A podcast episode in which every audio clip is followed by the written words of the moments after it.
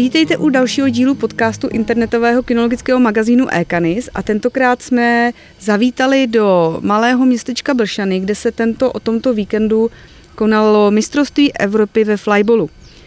A já zde mám paní Zuzanu Pecháčkovou, která je ředitelkou tohohle turnaje a dobrý den. Dobrý den. Tak, Zuzko, řekněte, nebo na úvod, malinko se nám představte. Tak já vás vítám, jmenuji se Zuzana Pecháčková, jsem ředitelkou turnaje Mistrovství Evropy ve flyballu a v současnosti i jednatelkou Flyball Clubu České republiky. Mm-hmm. Řekněte nám více nám představte tuhle tu akci. Jedná se vlastně o Mistrovství Evropy ve flyballu, které bylo 2 roky odkládané kvůli covidu, tak naštěstí jsme se už mohli sejít všichni v plné parádě. Tady v Blšanech. No bezva. Když mluvíme o mistrovství Evropy, tak kolik je tady států, kolik máte soutěžních týmů, nějaký čísla nám řekněte? Máme tady vlastně skoro nebo 10 evropských států, mimo jiné samozřejmě česká družstva, těch tu máme 31, takže si myslím, že je to velký mezinárodní turnaj po dlouhé době.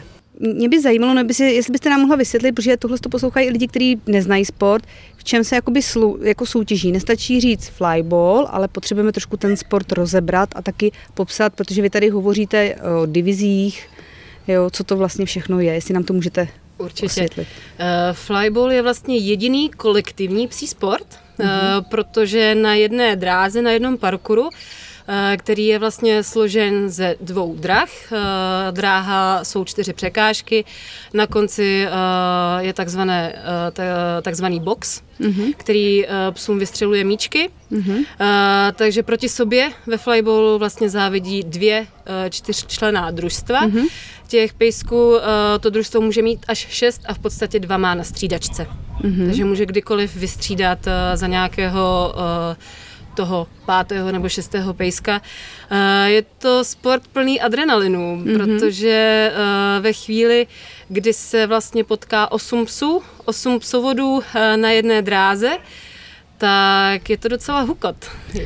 Já se k tomu ještě zeptám. Já jsem to tady teda dole měla možnost sledovat a jak říkám, já osobně tenhle ten sport neznám pravidla, neznám to detailně a je tam velký i rozdíl mezi plemeny nebo mezi velikostma psů. Určitě.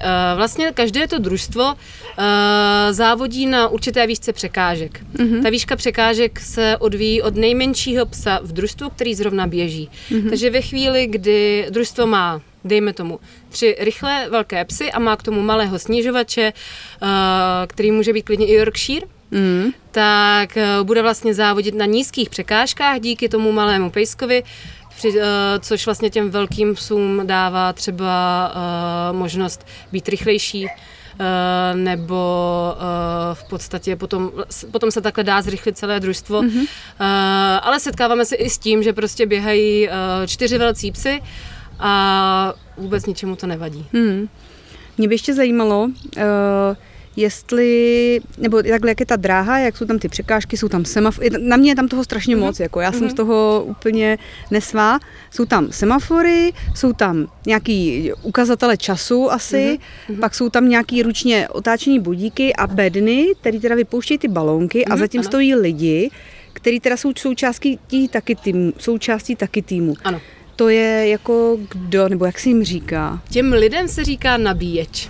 Pěkný. Protože jsou to chlapy převážně.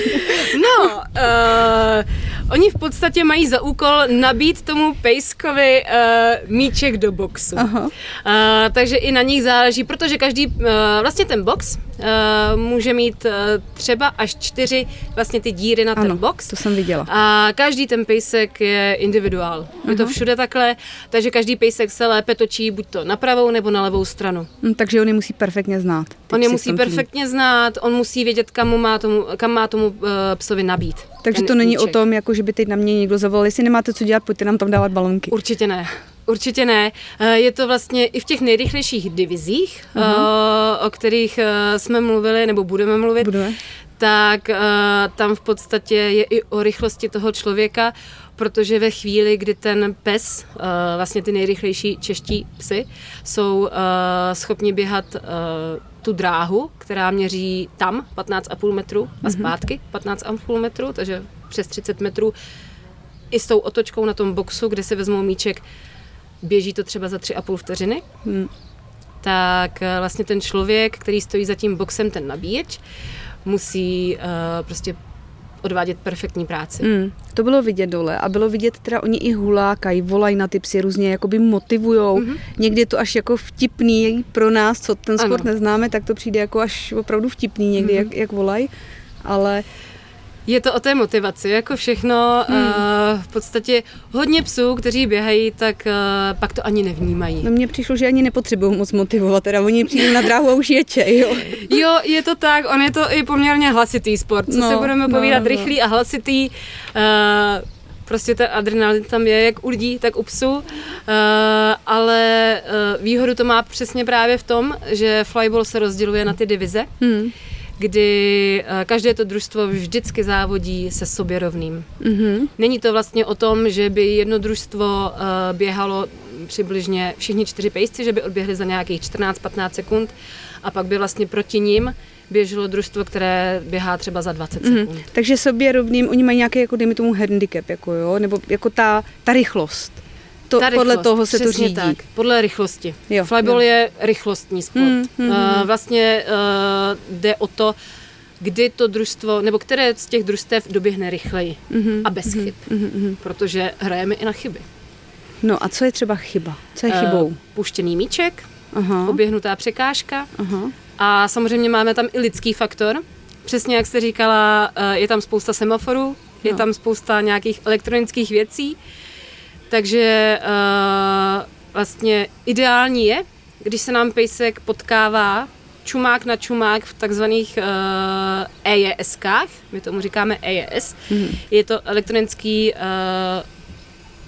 rozhodcovský systém, když to řeknu česky, který nám vlastně snímá čas, který vlastně ten pejsek běží tam a zpátky. Takže ve chvíli, kdy je všechno sluncem zalité, tak se v těchto branách, v těch elektronických branách protíná pes čumák na čumák s druhým psem v plné rychlosti. Takže je to i o tom, že ten pes musí být hodně psychicky odolný. Takže i sestavit celkově to družstvo a postavit, jak běhají za sebou, není jednoduchý. Hodně se u toho musí přemýšlet a asi hodně zkoušet, jak si kdo sedí. Rozhodně. Je to tak. Je to o lidech i o psech. Vidíte, a já jsem si ještě ráno myslela, že to prostě jenom postaví 4 překážky, pustí psy a hotovo. No, je tam ten lidský faktor, kdy v podstatě jakoby ten psovod si toho psa vypouští a ten psovod musí mít v oku přesně danou chvíli, kdy má toho svého psa vypustit, aby se potkali správně v těch branách EJS. Dobře. Já se ještě vrátím k divizím teda. Takže divize se teda rozdělují podle rychlostí. Podle času, přesně tak. Podle času všech 4 psů dohromady. A kolik máme divizí? Tady jsme jich měli v první části turnaje 15, v druhé části jich budeme mít 14. A na to existuje jakoby řád od do? Já tomu úplně nerozumím, proto se ptám takhle jakoby hloupě možná. Neexistuje. Je to v podstatě na pořadateli. Aha. Ve chvíli vlastně ta družstva se na ten turnaj celovíkendový hlásí s určitým časem. Buď to si ten čas můžou nahlásit sami, anebo Flyball Club vede tabulku nejrychlejších časů družstev.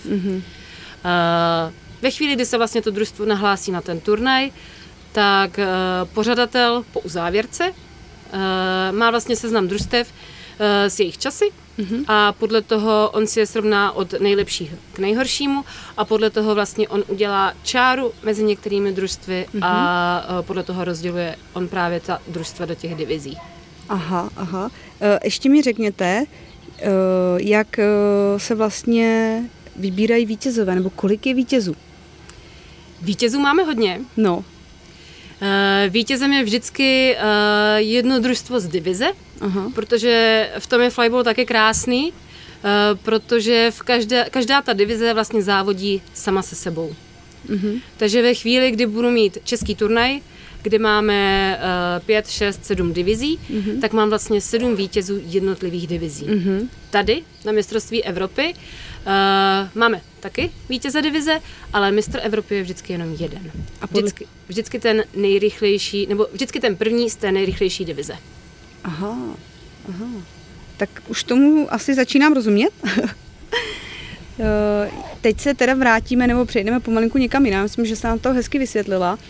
Vrátíme se k tomuhle turnaji, nebo k tomuhle mistrovství Evropy. Povězte nám, jaký vůbec bylo připravit, nebo kolik máte tady lidí v organizačním týmu, co všechno obnáší připravit takhle velkou akci. Je to náročné. No. Člověk se nikdy nezavděčí všem. Takže bylo to opravdu náročné, nebo pořád to je, protože pořád závodíme, pořád v podstatě v tuhle chvíli na fotbalovém hřišti probíhají prostě vyřazovací závody, takže je to náročné. Na rovinu říkám, že nebýt v podstatě výboru flyball klubu, tak nezvládáme tenhle turnaj tak, jak zvládáme. Používáme hodně techniky, takže technika občas zradí, což se nám stalo konkrétně dneska, ale bez těch lidí, které jsem měla okolo, bych to nikdy nezvládla. Tak to opravdu, to je paráda, když člověk se může spolehnout na lidi kolem sebe, tak se to hned dělá. Určitě. No, já myslím, že jsme si pověděli všechno. Já bych ještě akorát, když už se tady objeví někdo, koho to uchvátí, že by to chtěl dělat, bohužel je asi tady z té naší oblasti, kde jen tak se k tomu nedostane, si myslím teda, že tadyhle v tom okresu Louny to nikdo nedělá.